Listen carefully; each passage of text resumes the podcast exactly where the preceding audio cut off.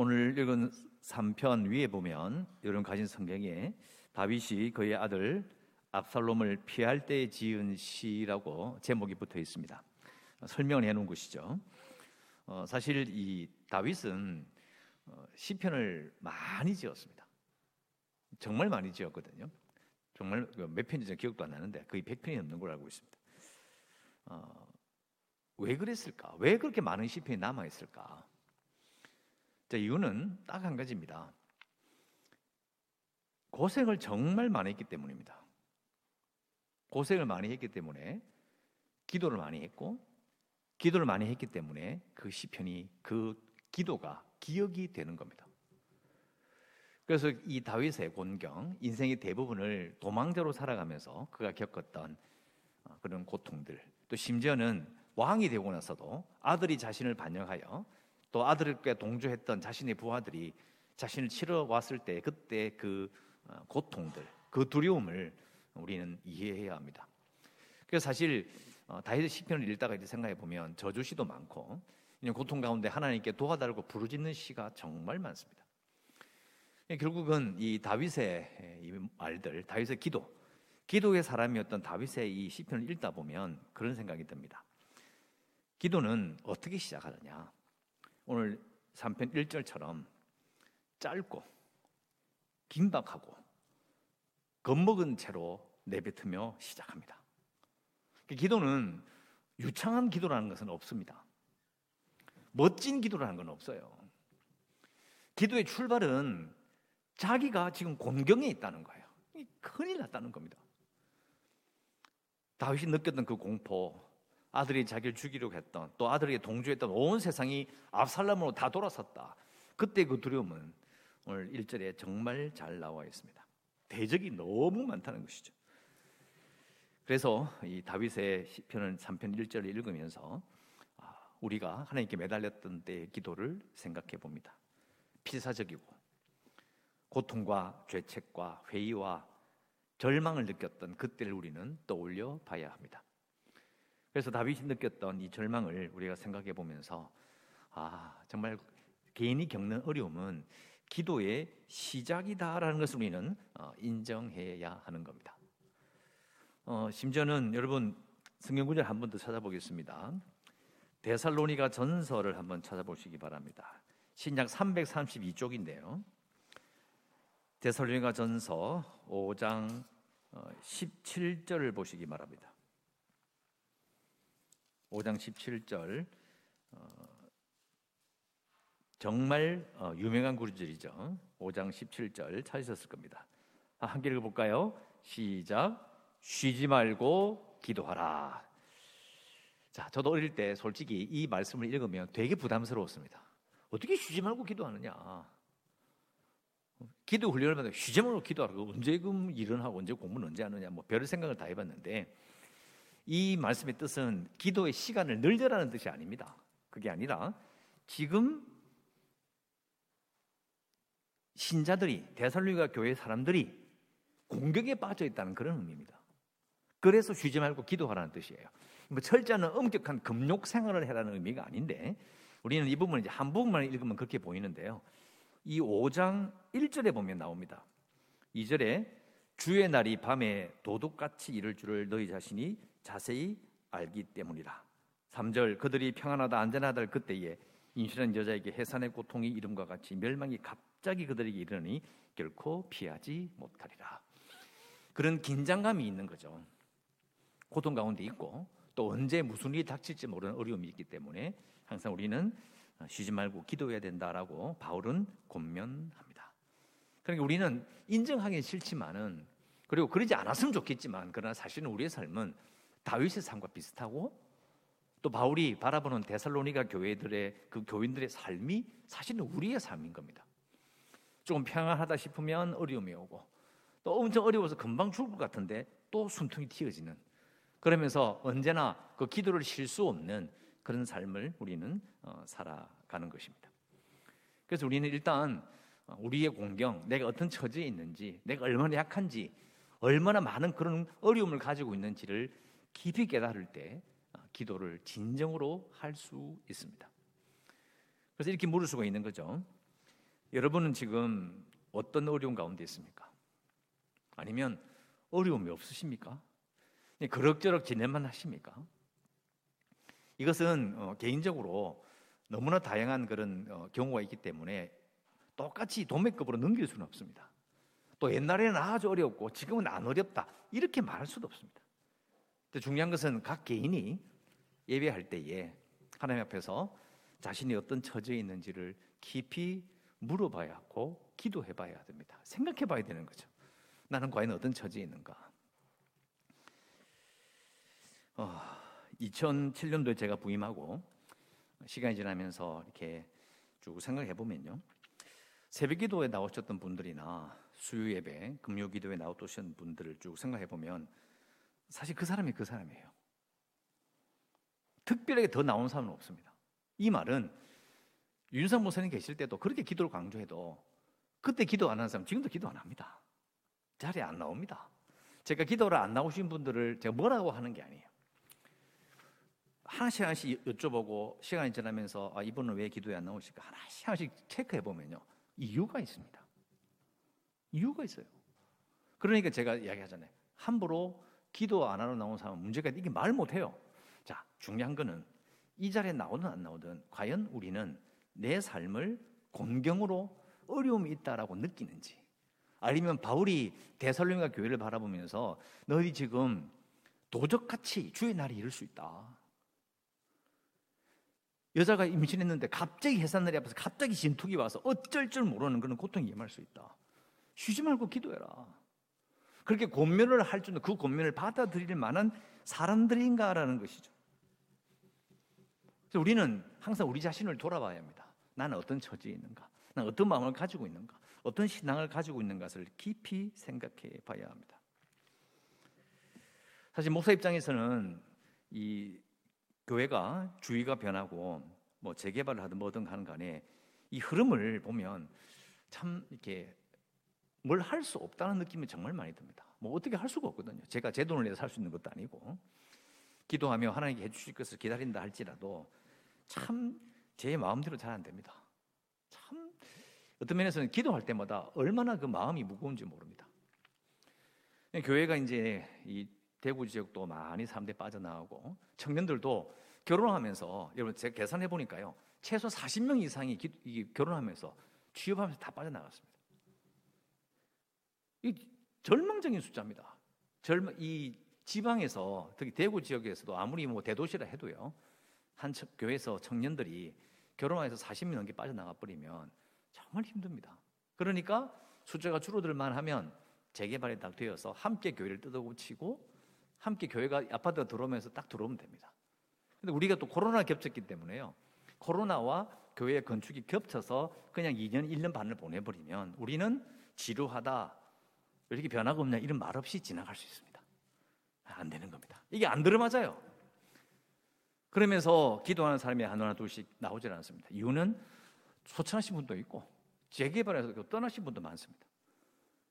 결국은 원래 기도하는 사람은 그대로인데 기도를 하러 더 오는 분들은 없습니다. 신앙이 뭐 잘못되고 이런 거 아닙니다. 열정이 식은 것도 아닙니다. 원래 기도하지 않는 사람은 원래 안 하는 겁니다.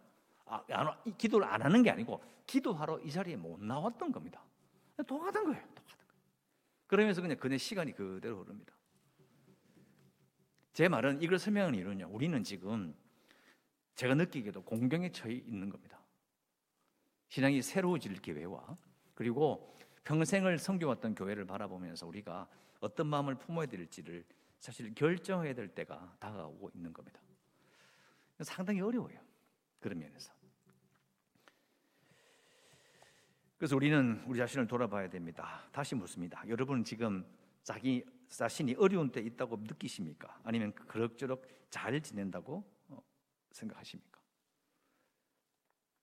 사실 믿음의 도전은 옛날에 지금이나 미래나 똑같을 겁니다.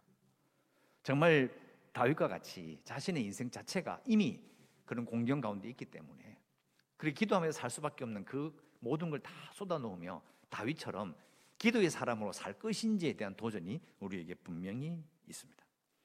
각자의 삶 속에서 우리는 기도해야 합니다.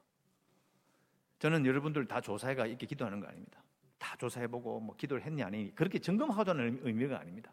정말 여러분이 정말 신앙으로 살고 기도로 살았다면 그러면 여러분들이 20년 30년 전에 정말 기도했다면 지금 20년이 지난 우리가 아니, 여러분이 20년 전에 나이가 40에 30에 10대에 기도했던 그 모습이 지금 어떤 모습이 되었을까 생각해 본다면 이제는 우리가 기도했던 그 삶을 앞으로는 보여줄 때가 될 겁니다. 그걸 보여줘야 돼요. 이 학자들도요, 교육학자들도 뭔가를 가르쳐서 학생들을 가르치잖아요. 그러면 그 가르친 내용이 꽃을 피우고 표가 나는 게 최소한 10년 내지 20년을 봅니다. 지금 당장 내가 잘못해도 표도 안 나고 잘해도 표가 안 난다는 거예요.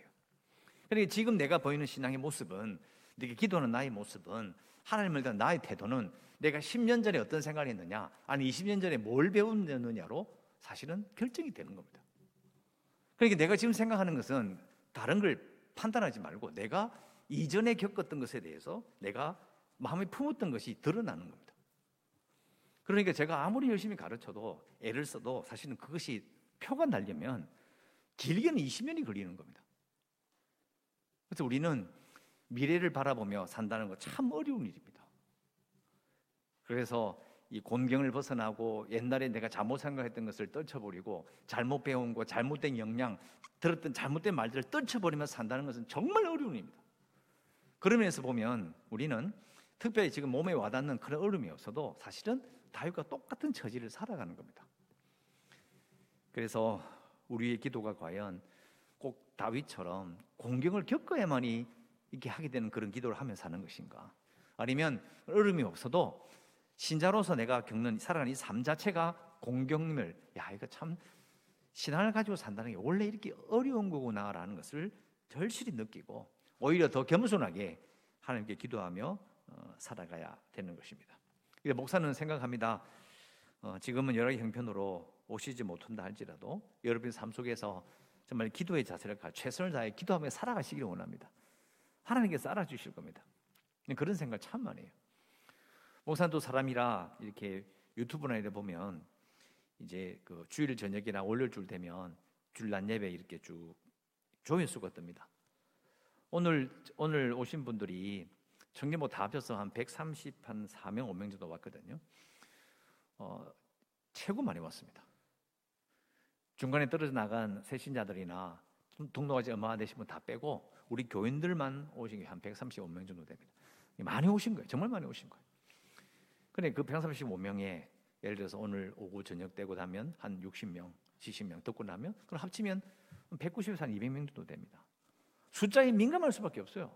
아, 그래도 다른 데는 10명도 안 듣는다던데 아예 안 듣는 사람도 많다던데 그건 다행이다.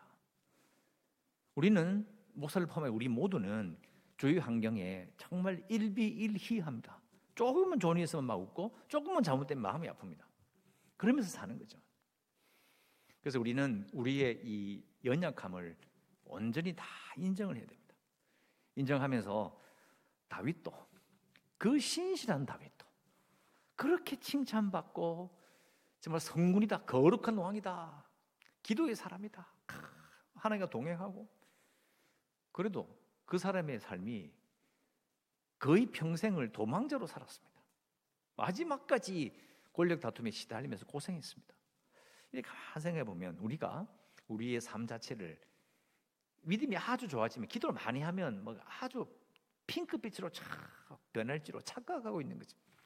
그게 아니라 그래서 제가 처음 말씀드렸잖아요. 예배 드릴 때 기쁠 때나 슬플 때나 어려울 때나 괜찮을 때나 항상 어떤 형편에서도 기도의 자리, 예배의 자리로 나오는 것이 어, 중요하다.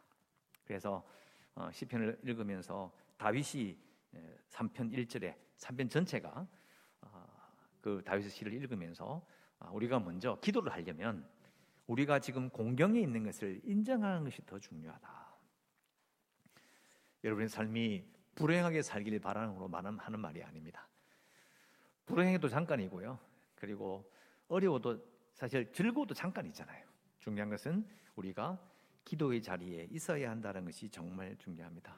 새벽에도 나올 수 있는 분들은 현장에 가서 예배드리고 그리고 유튜브로 하시든지 아니면 그래도 시간이 못 맞추시는 분들은 또 뒤에 어, 영상과 또 사운드 클라우드 들으시든 여러분 정말 남 눈치 볼 필요 없이 여러분 기도하시기 바랍니다. 저도 지금 이 자리에 앉아서 어, 교회에서 어, 새벽 4시 20분에 나와서 6시까지 쭉 앉아 있는 시간들이 저도 참 오래됐습니다. 그래서 계속 기도합니다. 기도하고 또 생각하고 또 또 기도하고 계속 자리를 지킵니다. 여러분도 저와 같이 똑같은 삶을 살 수는 없지만은 여러분의 자리에서 최선을 다하시기 바랍니다. 그것이 우리가 이 어려운 시절을 지나갈 수 있는 우리가 할 수 있는 최선의 방법인 것입니다. 그래서 어, 여러분의 마음이 지금 진짜 어려움이 있어서 고통스러웠던 아니면 잠깐 한숨을 돌렸던 또 지금까지 뭐 살아보니까 갈수록 더 좋든 뭐 그건 중요한 게 아닙니다. 형편은 왔다 갔다 하는 거거든요. 중요한 건 내가 과연 예, 다윗의 이 기도를 읽으며 다윗과 같이 기도의 사람으로 살 수 있을까라는 거죠. 어떤 형편이든지 기도하는 사람으로 사시길 바랍니다. 그래서 기도의 자리에서 예배의 자리에서 그 은혜를 항상 간직하고 사는 그 신자로 살아가셨으면 좋겠습니다. 그래서 고난 주간을 이제 시작하면서 어, 난예배 때 말씀드린 것처럼 우리가 참으로 내가 정말 예수님을 어, 왕으로 잘 섬기고 그의 권위와 그 말씀의 권위에 정말 내가 눌리며 무릎을 꿇으며 머리를 조아리는 그 신자의 모습으로 살고 있는지를 다시 한번 돌아보시고 참으로 겸허한 마음으로 어, 새벽 자리를 지키시고 기도하는 성도들 되셨으면 좋겠습니다. 그리하여 부활의 영광을 다시 한번 우리 마음에 품고 또 이제 남은 달을 열심히 살아갔으면 좋겠습니다. 우리 성도들 가운데서도 코로나 걸리셨다가 어, 아프신 분들도 있고 또 이렇게 회복된 분도 있고 또 손주가 아파가지고 손주가 또 걸려서 뭐, 뭐 토하기도 했는데 그 코로나가 이제 또 극복되니까 또 밀접 접촉자에서 못 오신 분들도 많고요 있어요. 그래서 우리 보면서 아, 그래도 이제 결국은 다 또 버텨내고 어, 이겨내고 지나가신다는 생각 참 많이 합니다. 그래서 우리의 마음이 위축된 것을 좀 이렇게 어, 털어버리고 우리가 어, 우리 강산 기도한 것처럼 어두운 터널을 지나가고 있습니다. 그래서 어, 밝은 데를 바라보고 가고 있는 중에 있으니까 어려워도 힘들어도 우리가 다윗처럼 우리도 기도하면서 이 몸을 다 이겨내고 영광 돌리는 모든 성도 되시기를 주의 이름으로 축원합니다.